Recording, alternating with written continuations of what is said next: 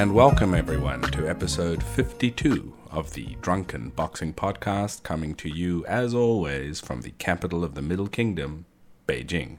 Alright, well, we haven't released much content on the Mushin Martial Culture YouTube channel since the last podcast released, uh, due to some family events and gatherings, all positive, that have occurred uh, in my private life over the last month. So I have had very little spare time. But I did release a cultural video which features and focuses on the Beilin, or the stele forest, of Xi'an, China. This is the first video that focuses more on cultural aspects as opposed to directly on martial arts or related martial aspects. However, it is from the culture that a lot of Chinese martial arts spring from and should be of interest to a lot of people, along with a history. So I will be releasing more videos in the future that at times will focus on a cultural or historical topic, and this will be released under the Culture series on Mushin martial culture. If you haven't seen this video on the Beilin or the Stele Forest, I suggest you take a look. It's a highly fascinating place with a very interesting history. The Beilin, or the Stele Forest, is located within Xi'an city walls and houses thousands of ingrained stone stele from throughout China's history. The stele housed there document important historical instances, including religious aspects, including other aspects as well, which are very important to understand the big picture of China's history. In this video, I just give you some brief impressions from my trip there. Alright, and coming up, there are some interesting videos that will be released over the course of this month. I'm hoping to finish editing a addendum video to the hidden history of Shuaijiao, which will feature a very important and interesting video uh, that talks about the history of Shuaijiao and its Mongolian roots, which I'm sure most of you will find fascinating and will also uh, clarify some aspects that some of you may have had in your mind or doubted in your mind regarding the actual history of Shuaijiao, the Shanpuying, and the Mongolian influence on the art. As always, you can find all the videos by visiting the Mushin Martial Culture YouTube channel.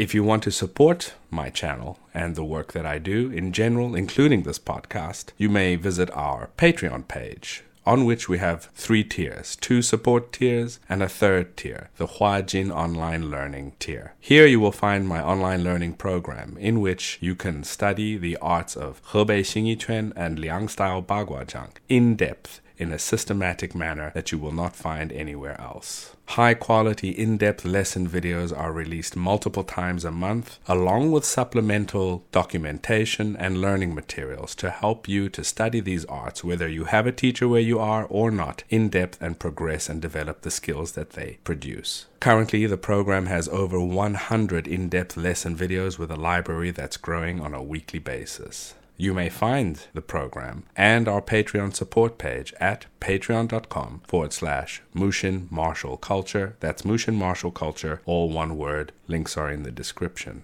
Additionally, if you'd like to support us, we have a bunch of very interesting merchandise on our Mushin Martial Culture website under the shop. Here you will find a range of apparel, shoes, training equipment, etc. that you can purchase in order to support us or just to present and to display your love of the arts of Xingyiquan and Baguazhang. We also have high quality training shoes and pants, and more items will be added as time goes on to enable you to practice these arts as well. Additionally, my book, Dragon Body, Tiger Spirit, is available directly from the MushinMartialCulture.com shop in both hardcover and softcover. The reception to this book has been very good from the international Xingyiquan community, as well as practitioners of other arts including Taiji Chuan and Baguazhang, as these classics that they cover, translate, explain, and elucidate upon form the core for many of these other arts and are shared by other arts as well. You may purchase the book directly from our store, but the book is also available from Amazon.com, where you can also find the ebook version. The Mushin Martial Culture website is at www.mushinmartialculture.com. Currently, we are running a promotion on all our t shirts and hoodies, where you can get a 10% discount on your purchases by using the promo code winter23 on checkout. Now's the time to get your hoodies to get ready for winter. But we've extended this discount to include t shirts and apparel as well. This promotion will end on the 11th of November, so get on it right now. All right, let's get into today's podcast. My guest today is Christopher Bates. Christopher Bates is an experienced practitioner of the martial arts with an extensive background in both Burmese and Chinese systems. He was a direct disciple of Master Hong Yixiang in Taiwan since 1982 and is currently studying under Master Hong Zehan, who is the son of Master Hong Yixiang. Many of you will be familiar with the legacy of Master Hong Yixiang who was introduced to the West through the works of Robert Smith and the BBC's Way of the Warrior series. In the past, I've had some of his other students on the podcast, such as Marcus Brinkman. A few years back, Master Hong Zehan wrote a memoir about his father and the family's martial legacy, which was released in Taiwan in the Chinese language, which I bought on one of my trips to Taipei when it was just released. Christopher Bates has been working with Master Hong Zehan on a translated and expanded version of the book, which is set to be released in English worldwide on the 7th of November this year. The title of the highly anticipated book is Blurred Boundaries and links to it are in the description. Christopher Bates is also the author of Culture Shock Taiwan, The Wave Man, and the recently released thriller Rise of the Water Margin. This discussion with him was fascinating as we get into his experience and history in learning both Burmese and Chinese martial arts and his time with the Hong family. With that, I give you Christopher Bates. Welcome to the Drunken Boxing Podcast, Mr. Christopher Bates. I'm very happy that we're finally having this discussion. How are you today? I'm fine, thank you, Brian. And just call me Chris is fine. Okay, great. Um, you're currently in Taipei. Am I That's correct? right. Okay, great. Yep. Well, just we spend our yeah, go ahead. We spend our uh, winters here and our summers in Seattle. Oh, okay. So you're actually between the two. I thought you were permanently in in in, in Taipei, but you still split your time between the two. That that's that's yes. great. Uh, is it because the Taiwanese summer is too too harsh? uh, between the typhoons and the heat and the humidity and etc. Yeah, it's just dreadful here in the summers. Well, yeah, and getting worse. Yeah. Oh, actually, uh, it is. It actually yeah, is. Yeah. yeah. yeah. Go ahead about Seattle.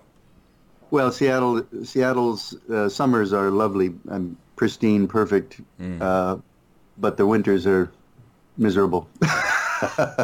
it seems like you figured out a way to have the best of both worlds. Um, indeed, indeed. Yeah. yeah. I mean, this year's summer in Beijing was ridiculously humid and hot and excessively long. The, even usually we're used to having a period of ridiculous humidity and heat, and it lasts for about four or five weeks when it's at its worst. But this year it just was relentless and it just didn't stop. So I don't know what it was like over on your side. Uh, well, you were in Seattle, so I don't know if you heard from anybody in in Taipei well, even, what it was like. In, even in Seattle, the the uh, summers are getting worse. We had a uh, two years ago. We had once one week where the temperatures were over. Let's say I, am going to say Fahrenheit because they were over 100 Fahrenheit. Okay. So let's say over mm, you know 38, 39 uh, uh, Celsius. Celsius. Wow. And um, the houses in Seattle, generally speaking, aren't built with air conditioning because they didn't need it in the past. Mm-hmm. And uh, it was just really, really tough. Yeah. Yeah, yeah, I can imagine. I can imagine the um, uh, this this year here. I mean, we have air conditioners, but you know, air conditioners are good when it's um, yeah, if it's dry heat because we get 38, 39, 40. I mean, it hits it hits crazy temperatures here. But if it's humidity and it's a very high humidity, well, there's not much you can do to escape from that. The air conditioner helps a bit, but I mean, you're still kind of, you know, feeling it all the time. So mm-hmm. I can imagine mm-hmm. if you don't have an air conditioner, it's even worse. So, so that's terrible. Anyway. Mm-hmm. Anyway, we've turned the discussion into a Weather Channel report, and it's it's not the, the drunken Weather Channel boxing reports. Um, let me give a bit of uh, the the listeners a bit of background. I've I came into contact with you through Facebook, but primarily through your teacher, who is Hong Zehan, um, and and uh, your most recent endeavors. And it was very interesting to actually get more information about your background that you sent to me, because you've got quite an extensive and a long history in in not just Chinese martial arts, but in other other systems as well. So maybe you want to give a little bit of a overview of your background and your experiences as they pertain to to martial arts, etc.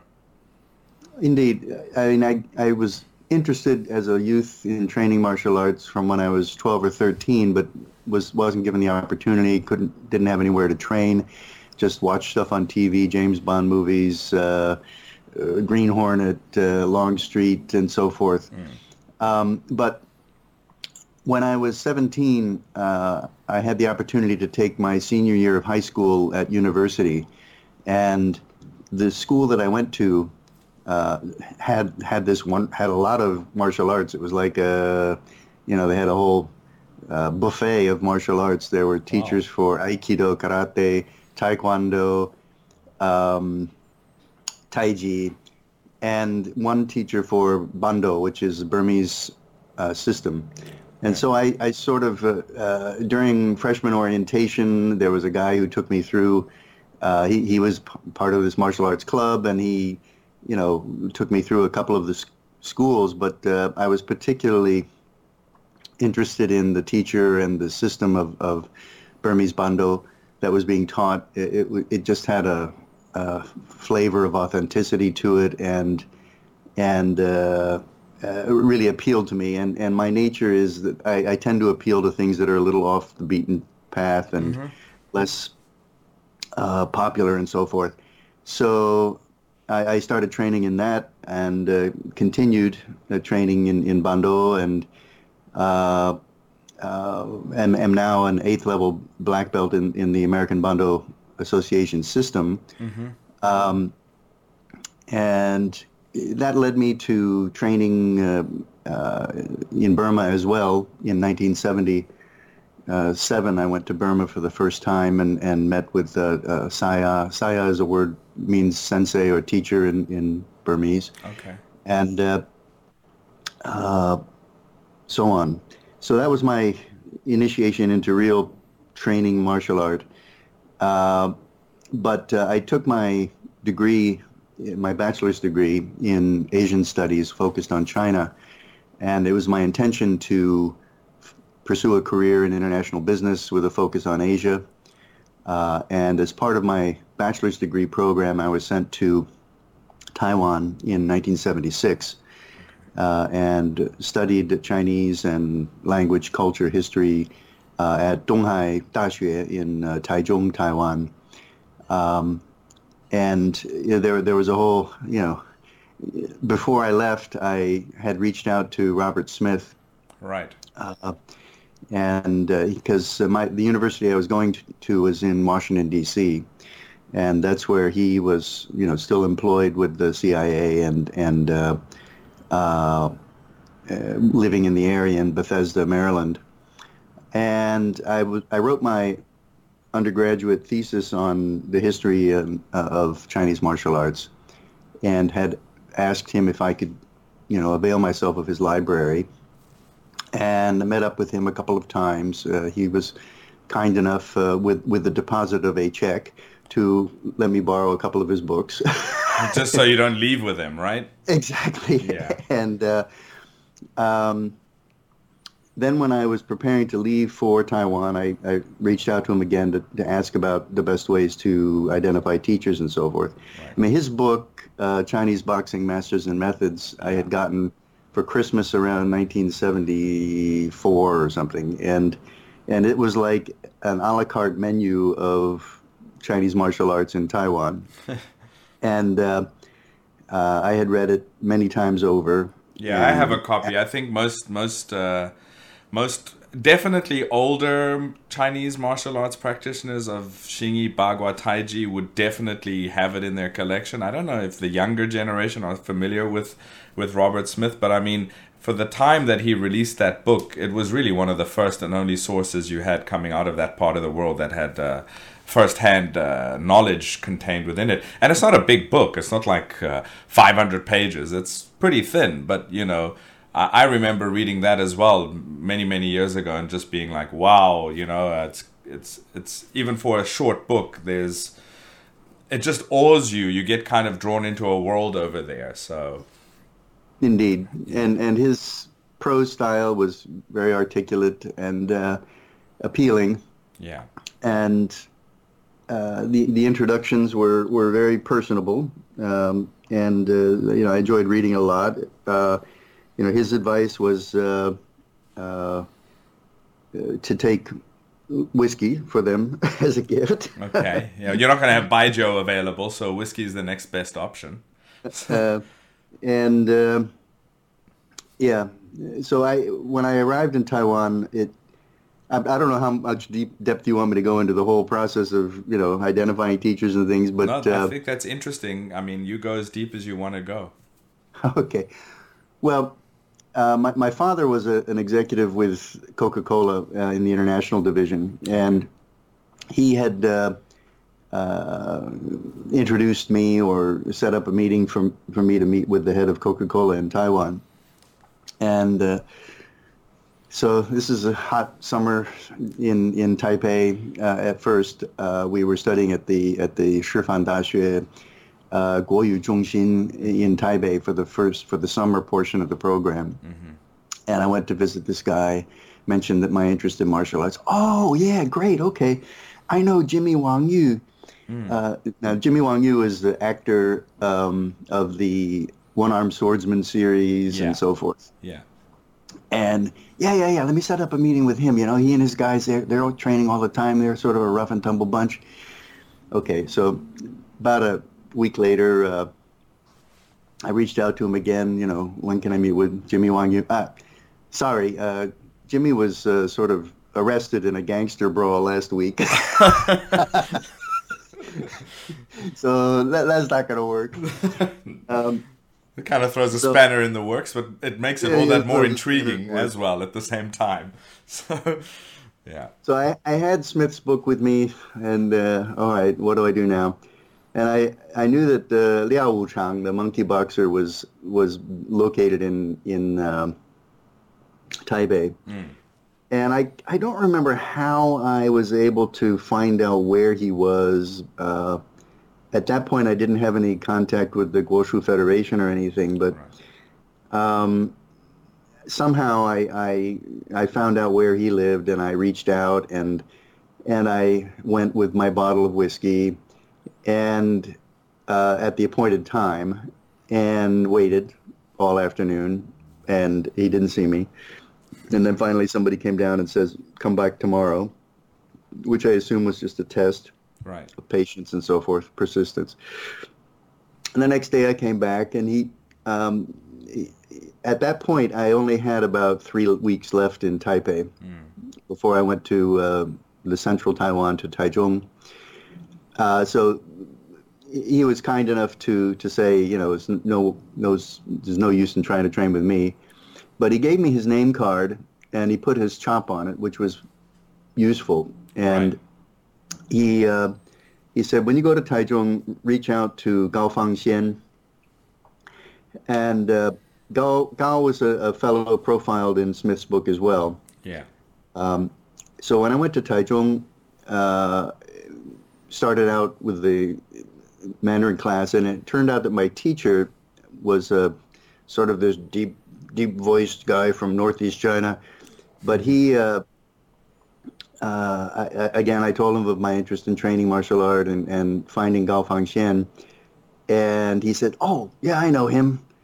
So the next Sunday, he took me down to the Taichung Park to meet Gao, and having Liao's card was was useful, a useful introduction, and he accepted me as a student. And it turned out, bonus, that uh, Gao was the chief instructor at the Donghai University uh, Guoshu Club. Oh, so wow.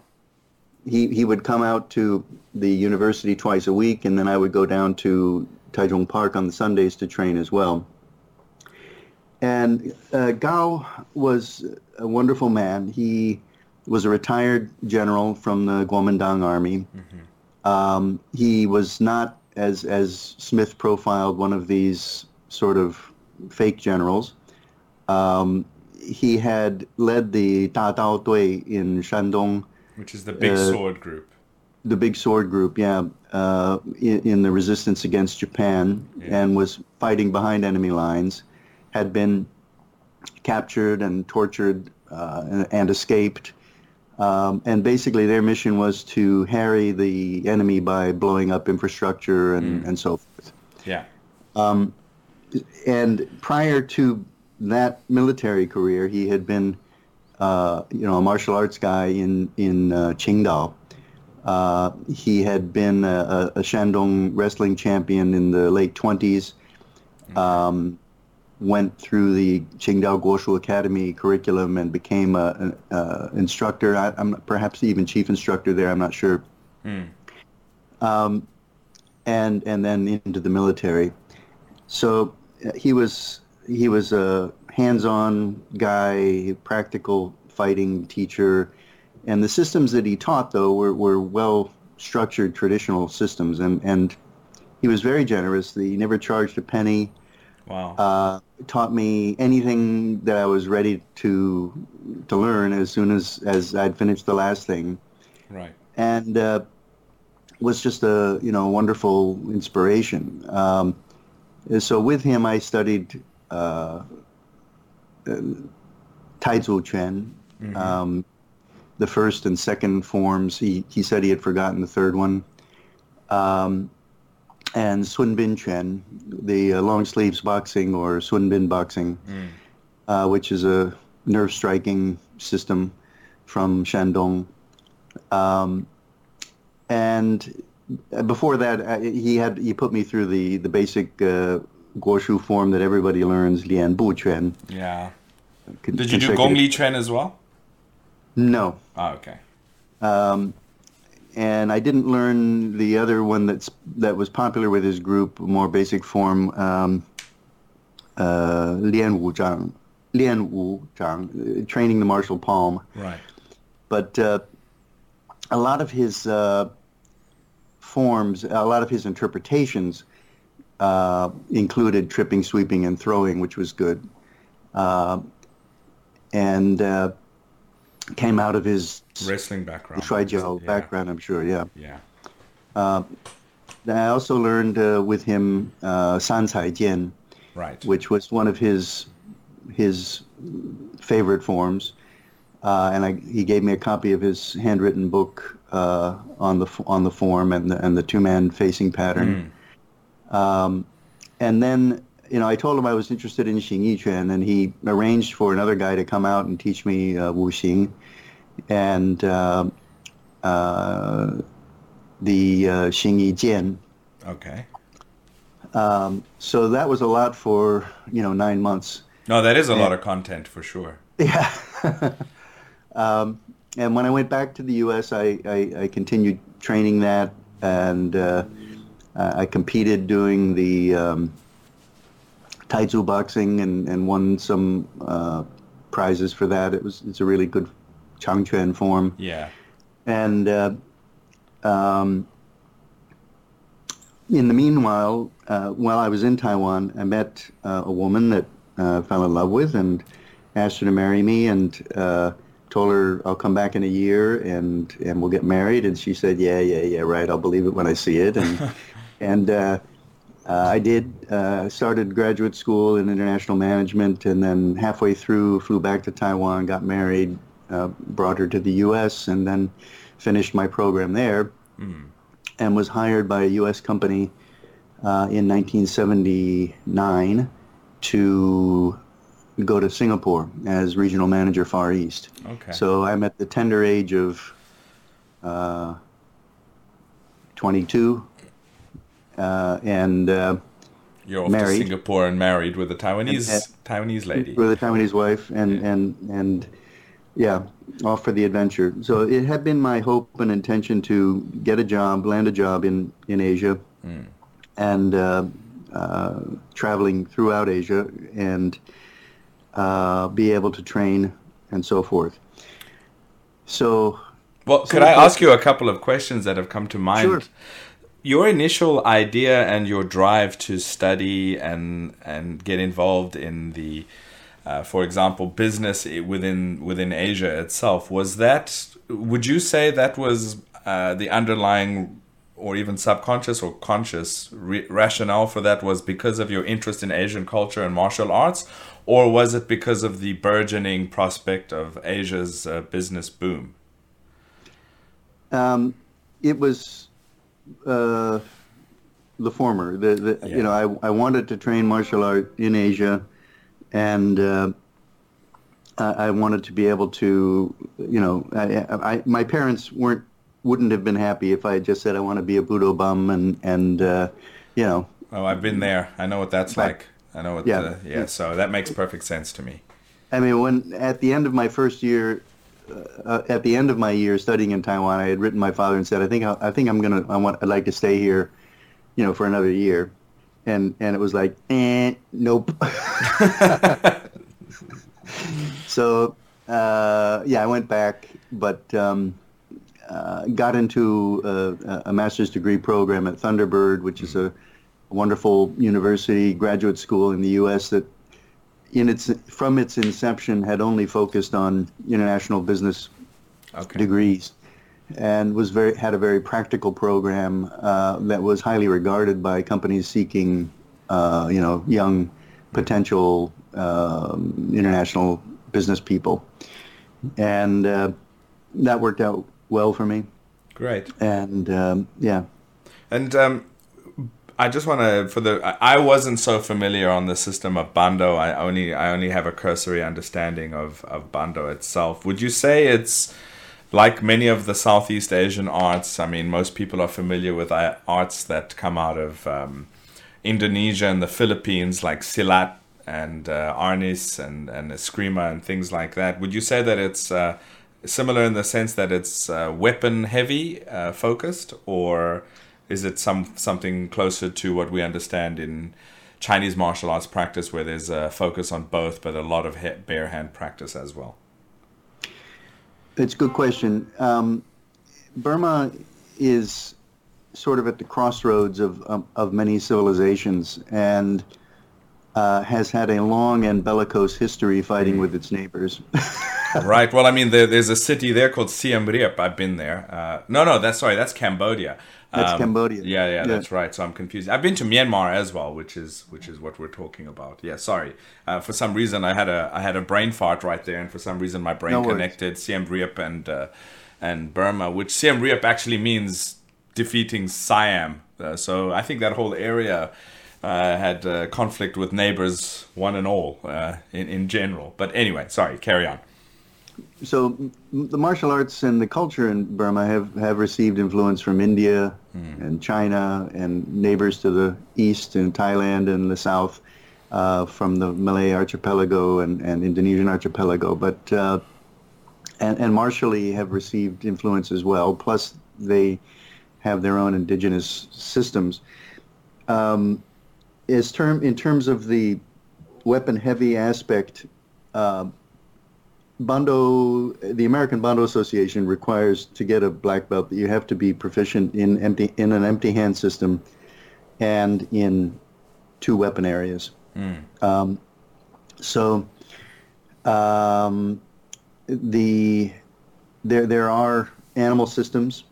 Uh, they're not exactly the same animals as in in Xingyi or in Shaolin, but there's some overlap.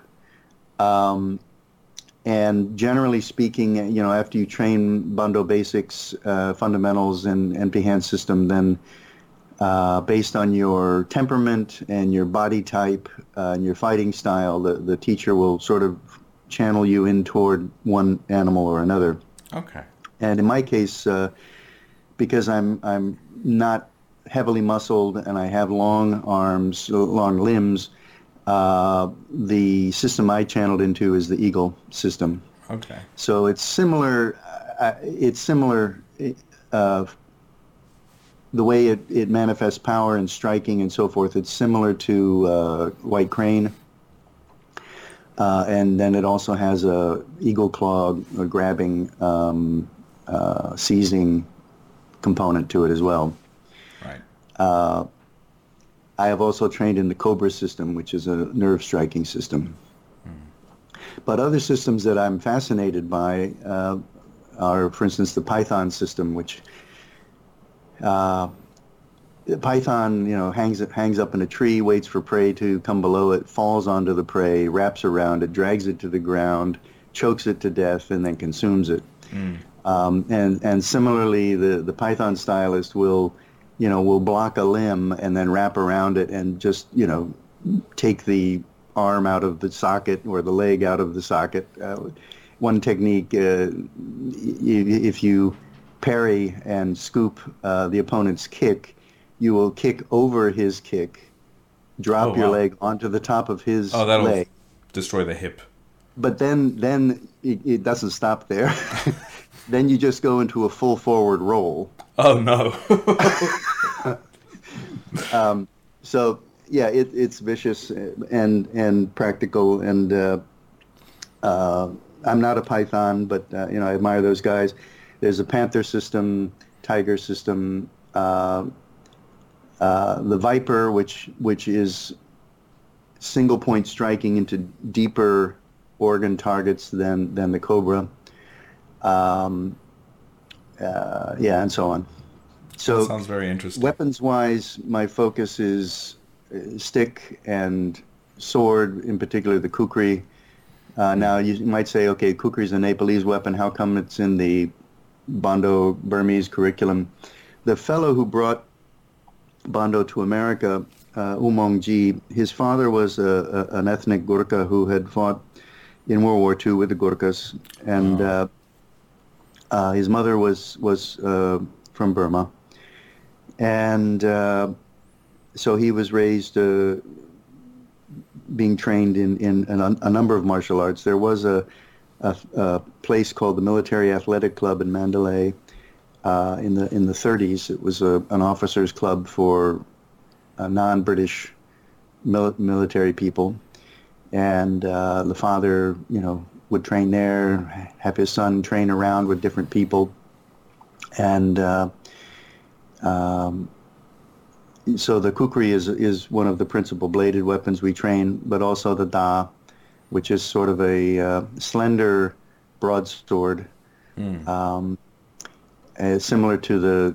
Thai da, but Right. uh, but the, generally the Burmese da is a little longer um, uh, in the blade, and um, the principal stick weapon I've trained in in long staff, uh, sort of a medium uh, chin high staff, as well as a, a short staff, which is about the length of from your wrist to your armpit. Uh, and in that, uh, the, the the founder of the system asked that I become one of the principal people to pass on what's called Wizard Wand, which is a short stick system in which you're using a lot of sleight of hand. Or the stick is appearing and disappearing in front of the opponent as you strike and change angles, directions, very and so forth. Um, so I, I describe that as a as a a, a a performance of magic for an audience of one because from the from the side or from the back the the the, the techniques do, don't appear magical. The stick doesn't really disappear. But from the opponent's perspective, um, it's it should be appearing and disappearing. And like, what happened to that? Where did it go? Yeah. Oh, okay, that's very interesting. yeah. The kukri I've also been quite fascinated with throughout my life. Um, I have a few of them as well. I bought a couple from antique stores that I've managed to bump into over the years all over the place. And, um, you know, I, I, I kind of, I don't know if you're familiar with, um, there's a theory that I, I don't know its validity or not, but when I first saw kukris, due to my you know love of weapons and history and military history, I I instantly saw a great similarity with an ancient Greek sword called a kopis. I don't know if you know what this sword looks like. Yes. And it's very similar both in design. There's some differences, of course, um, but it's very similar in design and in weighting, etc. The the weight uh, placement on the blade, and most definitely um, with with its main function to, you know, cut as deeply and as uh, due to the design as deeply and as uh, brutally as possible. And uh, there is a theory that I've heard that um, this may have been a Alexander the Great. remnant of yeah of Alexander's armies going into into that part of the world, and then they would have been using the kopis for sure. I don't know if you're, you're familiar with I this. have. I'm familiar with the theory, and, and I think Richard Burton in his writings about the sword, the Book of the Sword, uh, talked about that. Uh, you know, about 120, 140 years ago now. But Um, yeah, I don't know the veracity of it. There's uh, some people discover things, um, you know, just separately, but they, they, they lead to the same direction. Correct. Uh, but it's it's entirely possible uh, that remnants of the kopis were were imitated and trained, you know, uh, and developed there. Um, yeah, I, I, I don't know for sure. I don't know if anybody could confirm it unless they found some kopis uh, in in Exactly. Nepal, you Yeah. know, from way back when. But uh, I think Yeah. we're quite quick as humans to try to simplify things as, uh, well, it all came from here and then it came from there. Meanwhile, humanity has been somewhat developing similar or the same things in different parts of the world at the same time without any connection to one another. So, I mean, wrestling's a perfect example that they always try to. Different groups try to say, "Oh, the oldest is this." one. No, it's not really. The oldest is monkeys wrestling with each other. That's before we were even humans. So it's very much a human activity, and of course, it's going to appear in different societies and civilizations without any contact with one another. So, and weapon and using tools and then using weaponry to survive is is common as well. So, yeah, I think we sometimes have a bit of a myopic view of of these things. But the kukri is a very uh, practical weapon. Its uh, uh, cutting power is is is, is amazing. Um, you have this heavily front-weighted blade that, and and the way we use it, there's what we call a reducing radius cut. So you're if you start with your shoulder and you drop your elbow and then you're dropping your wrist and then the then the, the at the end of it that weight that sword is uh, dropping into the target. Um, it's uh, uh, very powerful. Uh, the curvature is makes it excellent for, for blocking and parrying uh, incoming weapons, uh, and we we have a number of ways of using it. Uh, you can draw it with the with the uh, back of the blade, the ham, the, the the heavy uh, spine of the blade to break bones. If you don't want to have a non-lethal draw, uh, there's uh, reverse draws. There's um, and, and we also use it uh, with sort of a two-handed thrust. And you know, some of our people have demonstrated, uh, you know, punching the kukri through a car door. It's uh, Wow. I, I've had, I've had people. I posted a, online once a, a video of me uh, doing a, a a thrust into cardboard, and then what we'll do is you you punch the blade in, and then you you're twisting it uh, 90 degrees to open the wound and, and cut out. Um, and somebody said, "Oh, the kukri's not a thrusting weapon. It's too heavy. It's too thick. It's whatever." But uh, you know, I, sorry, I don't believe it. Well, maybe it's not primarily a thrusting weapon, It's- but to say that it doesn't have thrust is just silly. yeah, yeah. It has Uh, a tip for that particular reason. Exactly. Yeah. Um, it's not a slender ice pick, that's for sure.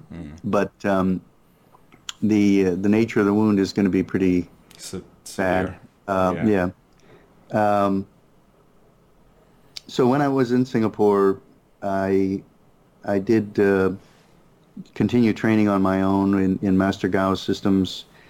Uh, and the company I was with moved us back to Taiwan in 1982.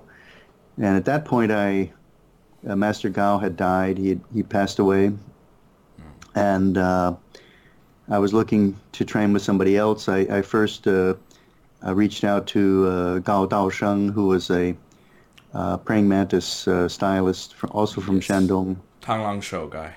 Tanglang, yeah, and uh, uh, asked if he could uh, teach me the facing pattern of the six directions staff form that uh, uh, Liu He Gun, that uh, Master Gao had taught. I had learned the the single pattern from him, and so he arranged one of his students to to uh, teach me that. And he also uh, had uh, Sun Shaotang, who is a also from Shandong, uh, one of these Shandong clique uh, come down from uh, from Culture University, uh, and he reviewed the Sun Bin boxing with me, and um, that was useful. Uh, but I, I, didn't want to baishi with with Gao Daosheng. I didn't want to start over again with with Praying Mantis, and uh, I didn't really see where it would get me anywhere past what I'd learned in in Bando and and with Master Gao. Um, but uh, I was traveling in my job throughout the region, and had reached out to Robert Smith um, to to ask if he could introduce me to Don Draeger. Wow. And uh, uh, he did, and uh, I visited uh, Don Draeger in in Tokyo around the end of 1982. Uh, no, sorry, uh, in 1980. And um, he was a wonderful contact and a very generous, warm, funny, um, but also very interested in learning and listening and and uh, uh, observing uh, things. Well, he was a pioneer that was one of my heroes, still is, but you know, was when I was growing up and reading accounts of people that had gone out there and actually done the footwork that uh, pioneered the path for a lot of people. And um, indeed, yeah. Uh, and and you know between Smith and Draeger, um, Draeger was much more personable, um, much more sharing, I think, mm-hmm. um, and uh, uh, less curmudgeonly. I would describe Smith as being curmudgeonly. Why do you but, think it, that is? I mean, I, there, there, the one is obviously he works for the CIA, etc. But Draeger was also a military man, so why do you think that there was such a contrast in their openness?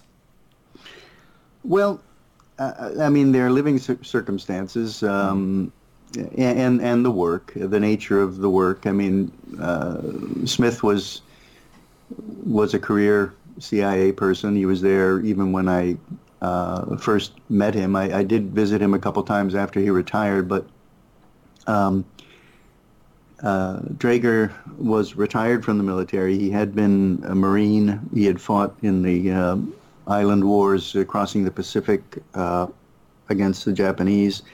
He had been based in in uh, Tianjin, I think it was, mm-hmm. briefly after uh, the end of World War II, and then was transferred to Japan, where he was embassy guard service, I think. Mm. And, and then he you know, he cashiered uh, got, you know, from the military and uh, uh, got a degree somewhere. I don't remember where, but uh, uh, stayed in Japan and uh, pursued his interest in training um, martial art.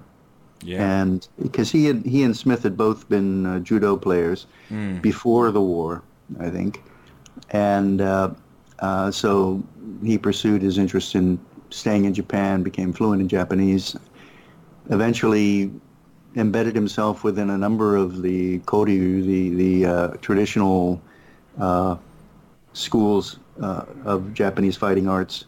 Yeah. Achieving, you know, his his teacher's certificate in, in Katori Shintoryu uh, under Otake Risuke and in uh, Shindo Muso Ryu, which is the Jodo system.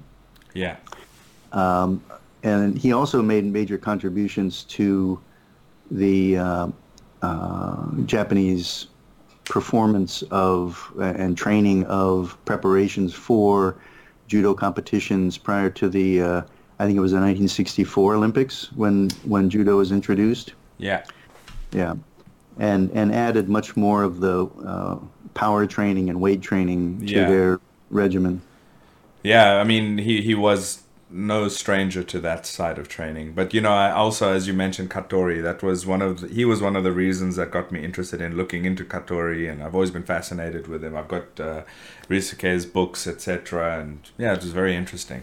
It's it's quite a it's quite a turnaround to go from you know um, I mean if you think about it, not that it's any there's no dichotomy I'm sure in his own mind that he was fighting the Japanese and then he became a student of the Japanese. So yeah, that's over here. You know what the the Chinese mentality is like with that regard. So it, it's it's a little bit more closed off to oh the the you know to to being open to the Japanese uh, art simply I suppose because it depends on whether you're on the receiving end or the delivery end of yeah, defeating them. that kind of that kind of does do that does does have an impact, I'm sure. So, but it's it's impressive that he managed to get into such a closed off, um, guarded uh, system like Katori and be accepted as a foreigner, uh, that's no small feat. yes. Because Katori, I- I mean, if people don't know, Katori is very closely related to their native religion. There's a Katori temple. That's actually where the the the name of it comes from. So um, this is, you know, it's it's considered a Japanese spiritual practice. To hand it over with its connection, recognizing a non-Japanese is not really something that was, especially in Draeger's time, uh, easy or common. It was probably No. unheard of.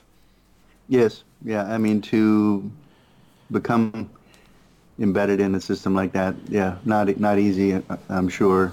I never asked him about the early days, but I, I, now that you ask or we, are talking about, it, I think I recall hearing the story of him going and basically standing in the snow outside of uh, Otake Risuke's dojo um, for like overnight. Wow. Uh, I, I'm not sure if I'm mixing that memory up with something else. well, as long as you, if you don't remember Yeah. him cutting his arm off and painting the snow red, then you're mixing up No. the story. no, no, no. But um, you know, I, I do have an anecdote about blood and and the their school. Um, uh, on I, I think the second time I went out to visit them and watch their training, uh, they they have okay. One characteristic of the of their training is that their their facing patterns are done with solid wood weapons, full power. Um, and the only thing that is adjusted to protect the students is the the my the the, the combative engagement distance between the two opponents. So uh, if you move closer to the opponent, then all of the applications become contact uh, applications on the on the opponent's body, if you can imagine. So th- there was one sequence that I, I watched these guys do, and uh, uh, imagine your opponent is coming at you with a, a full power downward cut toward your head. You crouch down uh, on onto your left knee with your right knee forward, and you you've got your sword raised up above your head, and you're you're deflecting his blow. Then you rise up out of the stance, parrying his sword to your right. Okay. yeah. Um, now, the the fellow I watched who is who is receiving the the cut, his his distance was not perfect. It was a little too close to the opponent. The tip of his sword, the tip of his bokken, caught the opponent um, right at the where the where the nose joins the eye socket, Ugh. and f- knocked open, cut open a big chunk of flesh. Uh, now, the the opponent just stood rock solid, in a in a with his sword raised, staring down his opponent, blood dripping on the floor. now this is a wooden floor. Until Otake Sensei runs out, you know, says, "Get the hell off the floor!" with a with a with a rag to wipe up the blood. You're ruining the floor. You're ruining the floor, exactly. So, n- in most schools, this guy would be gone for the day, right? Yeah.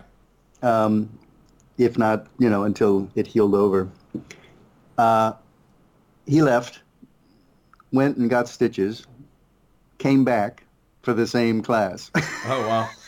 I've I've actually taken a blow to the exact same point on my nose with a staff, and hmm. I didn't realize it was knocked open. I carried on training until everyone stopped and was staring at me, and I was like, "What's up?"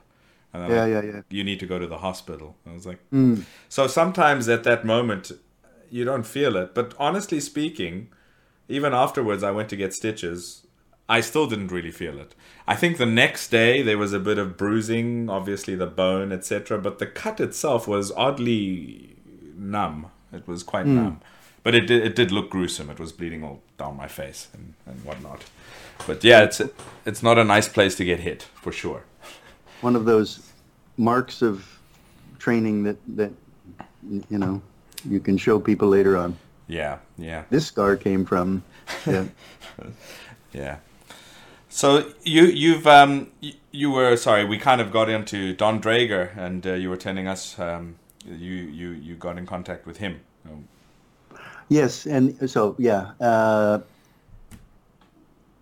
so he he introduced me to a number of people that were part of the uh, Japan uh, Bujutsu scene. Um, Mike Skoss, Larry Bieri, uh, and Ellis Amdur. Right. And uh, uh, Ellis was training with Sudong Chung in, in Japan, among other things. He was he's he was a high level exponent in Arakiryu and Aikido and in uh, Todaha Bukoryu uh, Naginata system. But uh, he was also training in with Sudong Chung in in uh, Yizong Tang Shou Dao, the system that uh, Hong Yixiang had passed down right. And uh, uh, he wrote me in the, the late 1982 saying, um, my wife and I are coming down to Taiwan. You know, could you help me f- find out where Hong Yixiang lives and set up a, a, a meeting, I'd like to meet him.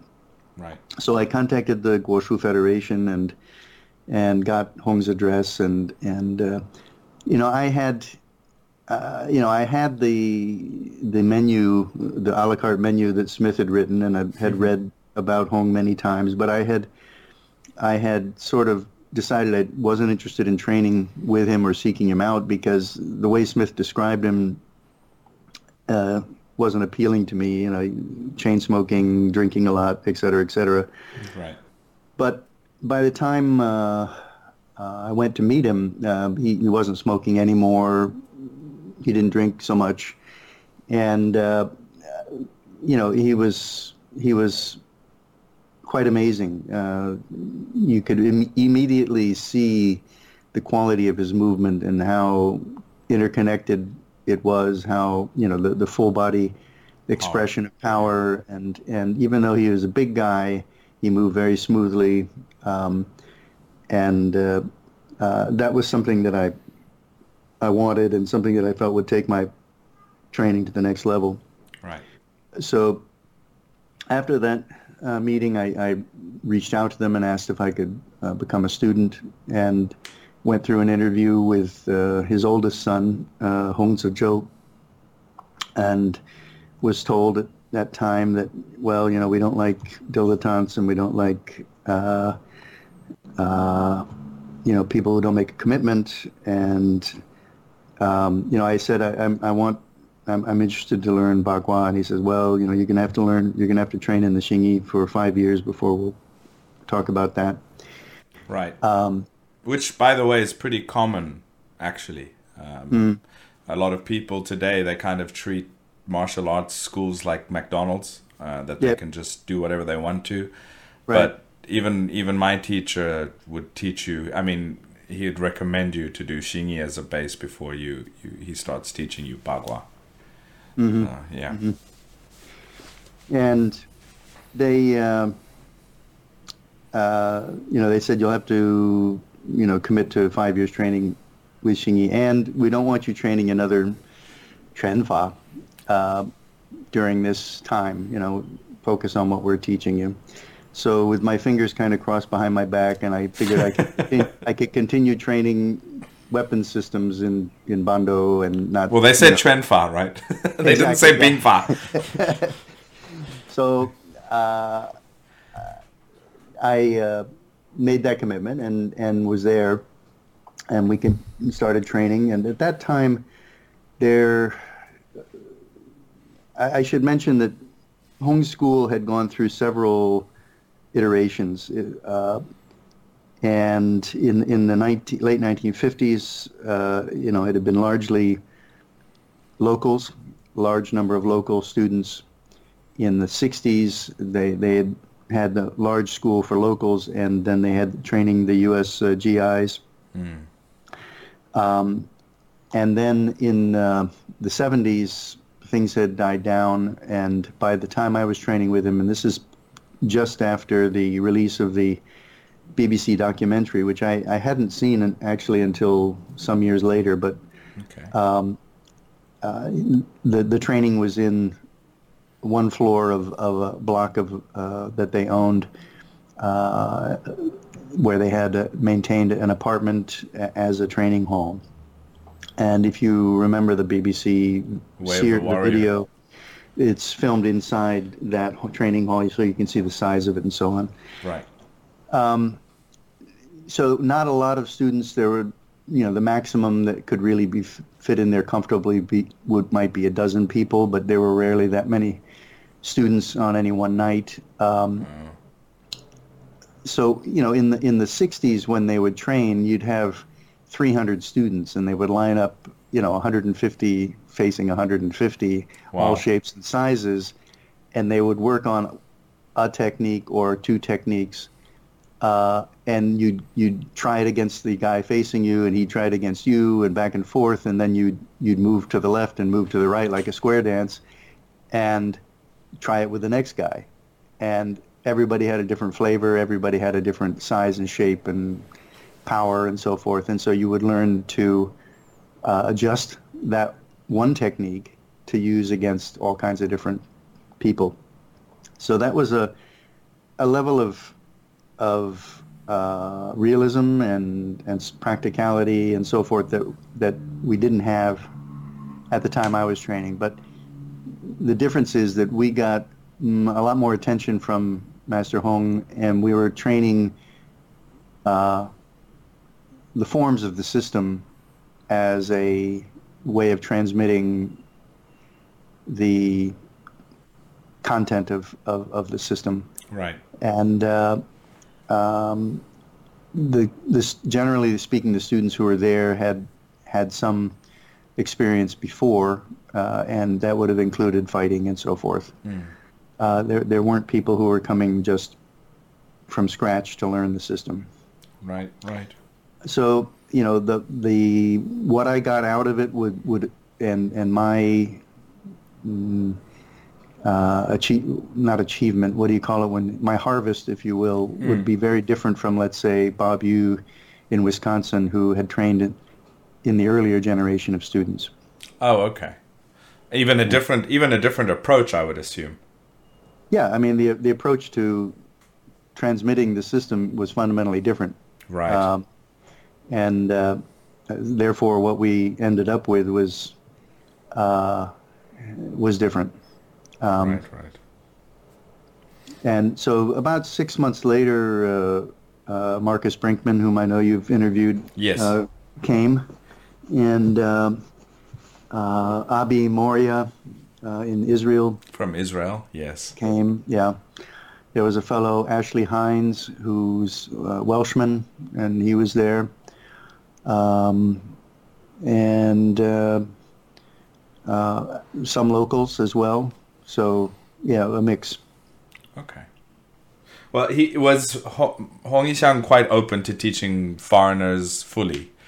Um, did he have no no qualms about that? Uh, You know, sometimes you hear about um, some hesitancy to teach in outright, but in other instances, it's hesitancy to teach as deeply.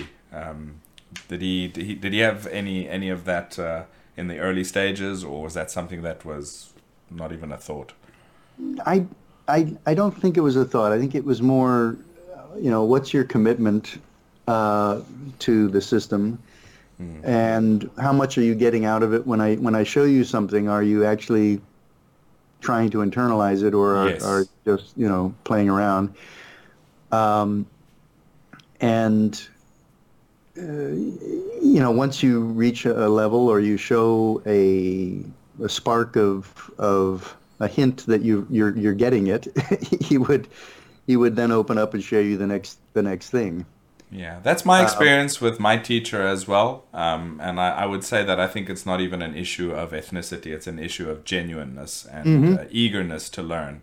And if you're not eager and you're not genuine and not giving it your full, he's you're not he's not going to teach you. As deeply. And if you are eager, genuine, and trying your your your best, then they open up. And it's been my experience with most teachers. Uh, there have been a few, but I would say it's a it's a minimum. It's a it's a minority that outright would not want to teach as deeply to foreigners. But as I said, um, I think most of the Chinese martial arts teachers that I've met, once they see you being very genuine and and trying your best, and it's actually reaping rewards, then they open up. I mean, the, the idea of of the master, what they say, withholding a hand, the oisho, mm. uh, and reserving something for himself just to protect himself and, and his his progeny and so forth, uh, doesn't is not just applied to his relations with foreigners. It's right across the board. So, to the extent that a teacher does that, he's not just doing it to foreign students. I don't think. Yeah. Now there is the the language barrier there and so forth, but uh, but Master Hong had already gone through, uh, let's say the the criticism of his peers. Why are you teaching foreigners? Mm. Um, back in the 60s when, when he set up the training for the GIs.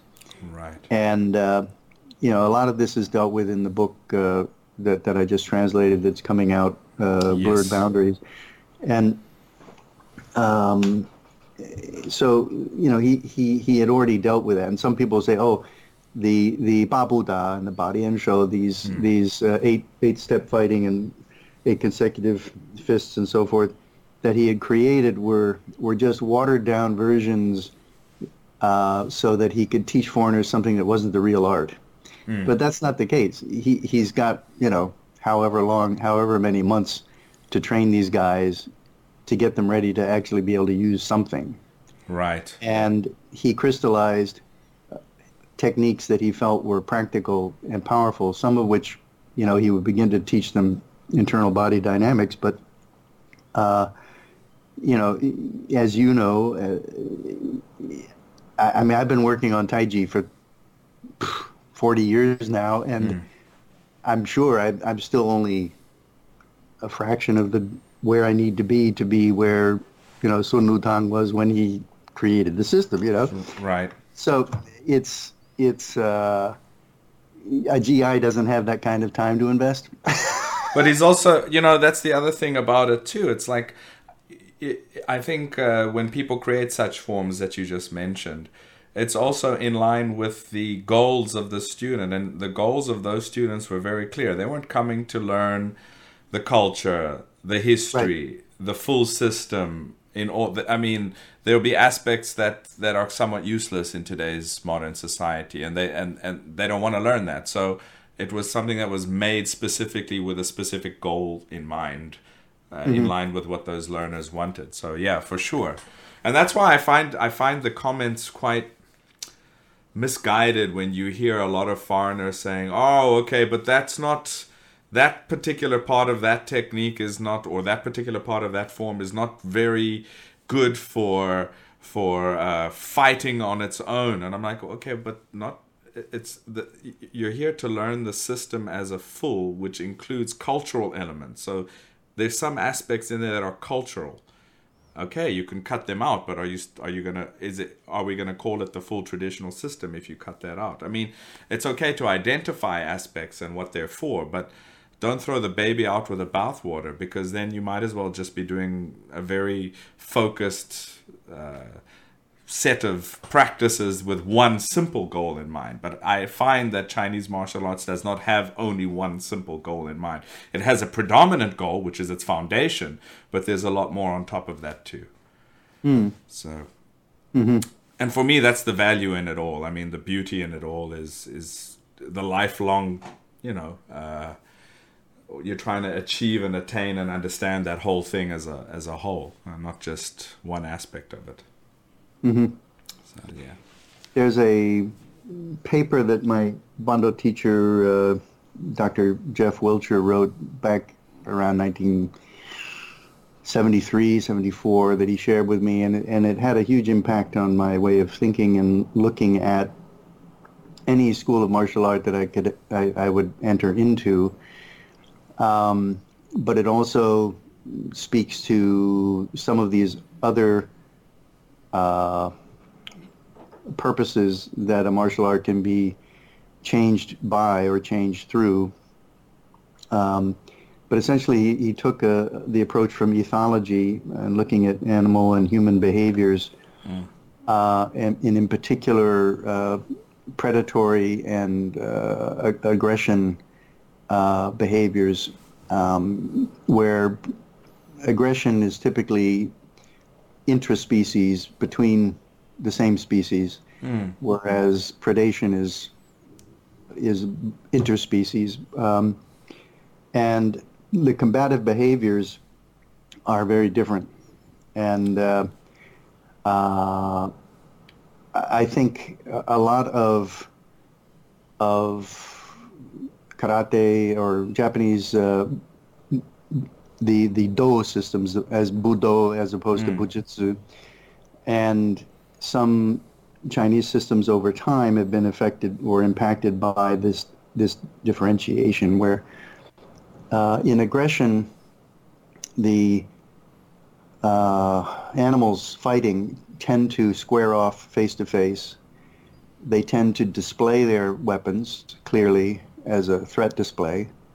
They tend to attack frontally and most importantly, when one animal concedes, uh, the, the, the, the, the fighting stops. Right. Uh, and the result is a strengthening of the community of, of, of those particular animals because the stronger of them gets the territory, the water, the mating rights, the females, and so forth. Whereas in predation, the uh, the the animal, the predator, doesn't face off uh, with with his opponent. They they tend to approach from outside angles and, the, and behind. Ambush. they hide their weapons. They use stealth and uh, ambush. Um, and they don't give up at all yeah, until yeah. they've gotten what they want, or until they they they are beaten back and re- realize that there's an easier way to get lunch somewhere else. So the the um, sometimes systems are impacted by the need to, let's say, transmit them for different reasons. Uh, to the extent, let's say, that, that Taiji has become something where the main focus is health and and uh, self cultivation. Yeah. Uh, the, it, its transmission can change, its intention can change, and so forth.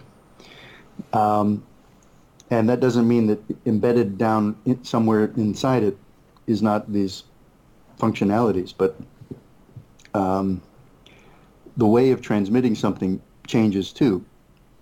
When you want to transmit an art to 10,000 people, the techniques have to be clear mm. for everybody to see which means clear for the opponent to see, which means that they become sort of axiomatically more focused on aggression. Hmm. And and if to the extent that we have uh, an art has a threat display or that makes big movements or uh, uh, so forth, then, then it's basically focused on the aggression side of it, of getting the opponent to back down by through this threat display. Right. Um, so yeah, that that was an interesting seminal paper that he wrote that has influenced me a lot, and and I, I shared that with with Don Draeger when I met him, and he was very impressed because he had uh, not impressed with me, but impressed with with Dr. Wilcher's work. Yeah, yeah. Um, the uh, uh, he he had worked to reestablish uh, an academic discipline called hoplology, Yes. Which is the way I define it is is sort of um, man in relationship to the weapons and martial systems that he creates and, and martial culture as a as a from an anthropological point of view. And uh, um, uh, this lens that that that uh, Jeff Wilcher had had explained really is useful uh, when you go into a system and you if you see uh, you can see things that the teachers themselves or that the system the people within the system don't see mm. uh, and, and, can analyze it. Um, uh, it's been it's been useful. Yeah uh, I've I've seen some of the the Hoplological Society. I think it still continues, and I've seen I, some of them. And stuff. yeah, mm-hmm. yeah. So I've seen some of their stuff and to some of their discussions, etc. It's all very fascinating. It's all very fascinating. It's all very meaningful as well. But I, am quite impressed with that uh, that paper that you just uh, just mentioned because it makes a lot of sense as well. And we see this with I mentioned it earlier, uh, wrestling that comes through primates and humans as well. Mm-hmm. And um, it's a form of play, but it's also a form of dominance. It is not a form of murdering uh, the person you're wrestling with, because that would destroy society. Mm-hmm. Um, it's a form of actually improving the strength of the social unit within which this practice comes from. So it's a it's an ancient human mammal slash primate practice with that embedded in it. Mm-hmm. That's very mm-hmm. interesting. Mm-hmm. Yeah. So yeah, so we were we were on to Hong Yixiang, which is very interesting part of your your your story, and I think, um, you know, if you if you if you if you have more yeah. about that. Yeah. So, um, training with with him was, uh, he would be there in the class every night, and uh, one or, or, two of his sons. He had three sons who trained. Mm. So there, there would usually be uh, at least two of them there coaching us as well. Uh, Hong Zhou, who's the uh, oldest son mm-hmm. that we would refer to as Da Ge, but because foreigners mispronounced it, and he particularly liked this this mispronunciation, he liked to be called Tiger. um, and uh, uh, Han, the middle son, with whom I train now, mm-hmm. and Hong Pei, the youngest son. Um, so uh, we would work on forms and uh, uh, some applications, and about once every two months, maybe we would don the the fighting uh, apparatus mm-hmm. that Hong had developed, and, and this is again something that's featured in the in the book Blurred Boundaries, the the gestation of the of the equipment that he had created mm-hmm. um, very early on, before Jhoon Rhee's uh, safety kick and safety punch and so forth. Mm-hmm. Um, he was trying to figure out how can we get people to be able to spar full contact without, you know, losing students and losing teeth. Yeah, and uh, uh, they created this uh, chest protector mm. which was layers of of uh, canvas and bamboo slats and heavy rubber uh, that could be strapped on, um, and would would uh, sort of ameliorate the, the impact of, of incoming blows. You mentioned losing teeth. One thing that he, uh, the, the, the sparring emphasized was uh, yeah, he says it's too easy to hit the head. Hmm. Um, so it's not easy to hit body targets because uh, they're they're they're more heavily protected by the limbs. So uh, the sparring would emphasize what you're actually restricted. You you you didn't go for head targets, um, and you're trying to break down through the opponent's defenses to get at the body targets. But you kind of With, see that actually embedded in Xingyi and Bagua and the classical systems themselves. You see that um, they favor torso center of mass shots over striking the face as much for the reasons that you just mentioned. Although it might be easy to strike the head, it's also easy to miss the head.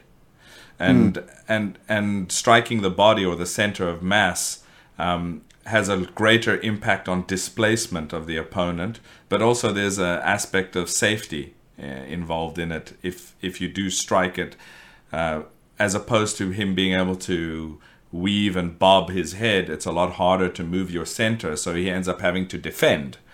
Um, so there is a tactical there's a tactical logic to that. There really is, and it's somewhat lost on today's um, MMA world, which all you see is people punching each other in the head because they've got hand wraps on and gloves on. Uh, and that was another aspect about punching somebody in the hard head, um, as opposed to striking the torso. So there is a there's a logic built into these systems, and a, there's a logic in what Hong Yixiang just mentioned and had people focus on as well. I think at the yeah at the entry level, um, yes, but for for the Yizhong Tangshou system of, of Xingyi passed down from Zhang Junfeng. Mm.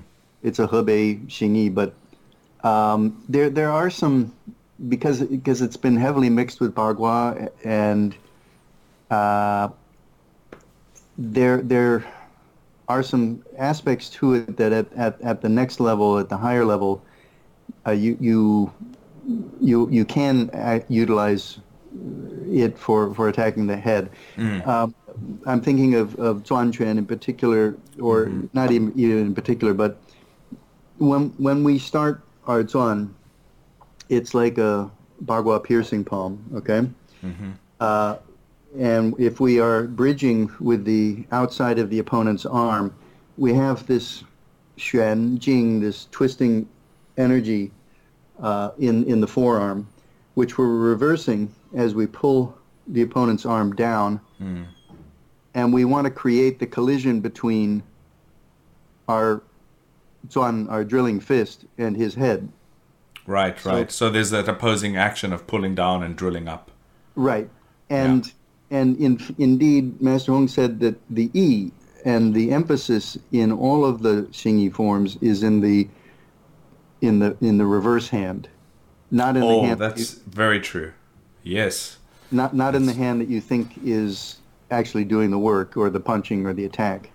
That's very interesting that he said that. My teacher would say that to me, particularly as I trained longer and longer with him. He'd say, "Stop, start focusing on the other hand. Put all your intention on the other hand. That is where you get the real, the real transformed power from." Mm-hmm. So that, that's that's very true. So at at that level, we want to create a collision between um, the opponent and and and and our incoming fist. Mm. And there's a chapter in in the blurred boundaries that deals with this, where I think the name of it is what is it? Speed is not everything, or let me see. uh, uh, sorry. No problem. Um,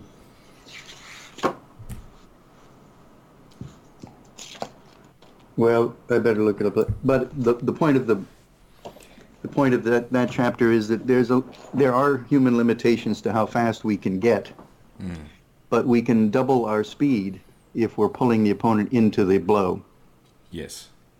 Which is the, the relative speed, the speed between the two bodies that are making impact. Yeah. Yeah, that's that's very interesting. Yeah, that's I mean that's one of the the things that my teacher would emphasize as a basic practice is the the, for the five elements, let's say, for example, the um, the non-striking limb, let's call it that, um, mm-hmm. being forcefully pulled into your center with each strike, you know, and at a basic level, there's a way that we teach that uh, simply to get the desired basic effect from a beginning or a new student. And then as time progresses, they start to understand why that is. And it's a very important uh, component. And you actually see it um, in the weapons more profoundly, but um, in the bare hand, sometimes people ignore it simply mm-hmm. because you can get away with it in the bare hand. In essence, you can get away with it more easily than than if you're using a, a specifically a long weapon. Mm-hmm. So yeah. Yeah. In in for instance, in Beng Quan, um, you know, you're familiar with Bruce Lee's one inch punch and so yes. forth. And, and Hong had a similar thing, but for us, the he, you know he, he could put his his extended fist on your dantian or your stomach or whatever, but clearly uh, he could drill it into you from that distance. Mm. Uh, but the power wasn't coming from his the wrist or the forearm of the attacking hand. It was being started by pulling back his rear hand already, which was already on his hip, and that's initiating this twist in the spine and Hmm. the driving of the power out through the scapula and into the into the body. It's almost a Tongbei, not in terms of the style Tongbei, but in terms of the principle of Tongbei through the back. Through the back. Ex- that principle of the two arms being connected through the back and the one action affecting the other one in a in a productive manner, not in a not in a, a counterproductive manner. Mm-hmm. Mm-hmm. So yeah, that's And- great. like Chuan, you know, the, the one hand is not actually being retracted, but but it's being raised up into the block. Hmm. And you know, I see some people doing Xingyi, and and you've got essentially like a, a karate block, hmm. and, and and then followed by at some point in time the the the, the punching fist. But for us, and you know, this is just the way we do it. Uh, I'm not going to say anybody's wrong or right, but but they're they're they're rising at the same time. It's a, it's a simultaneous blocking striking move, um, followed you know with with the whole body mass stepping into the opponent, Yeah. and uh, very much um, following this Kaihe uh, Jing of of of Pao Chuan. Um, so after we've risen and, and blocked and punched, uh, that's the Kai aspect Right. of this. The He, then it, we're dropping that that uh, blocking hand with a sort of an elbow shot into the head, dragging his head down into the lower fist. Uh, Okay. and then, then we can be stepping into the next Technique. uh, Pao Chuan. Yeah. right. Yeah. So there's the, it's not it doesn't the technique doesn't end with the punctuation of of the rising block and the punch. Right. Well, I mean, it's it's not by um, uh, luck or coincidence that Pao Chuan has, in the classical explanation, is that it's um, likened to a cannon. The cannon, in what people don't understand, is they're not talking about simply the idea of uh, shooting something with a mo- the can or, or a modern artillery cannon. They're they're they're more in line with the idea of those old cannons where you had to pack it.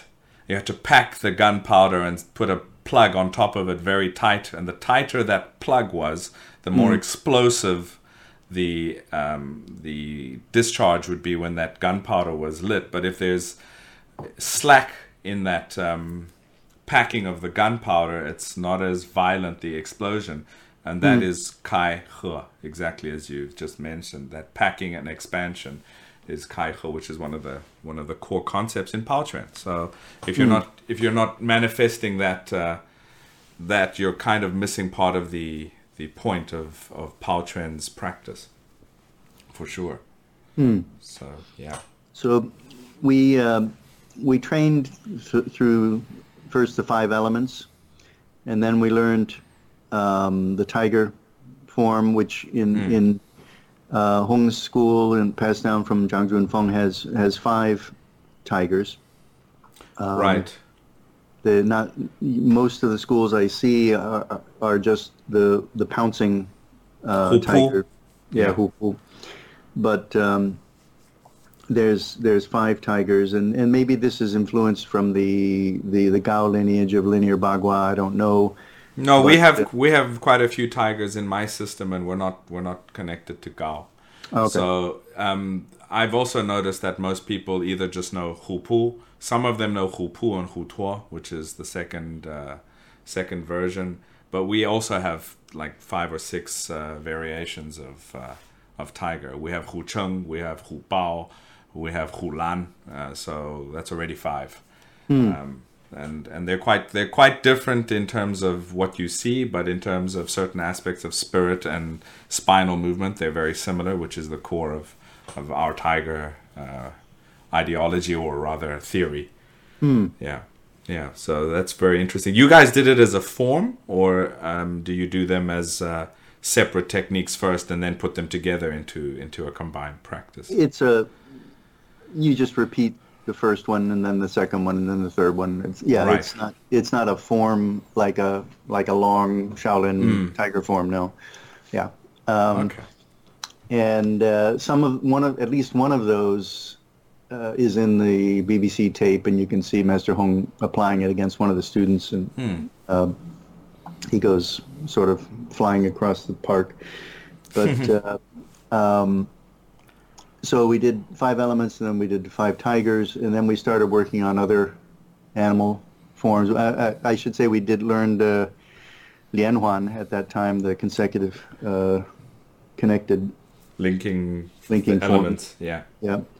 Um, and Boscher and different animals. Uh, and then uh, Shirar Hong Cui, the 12 hammers. Right. Um, and uh, no weapons. Uh, we didn't train any weapons at all, so I was sort of keeping my promise. and uh, um, at the end of uh, five or six years there, I, my, my company was talking about transferring me back to the United States.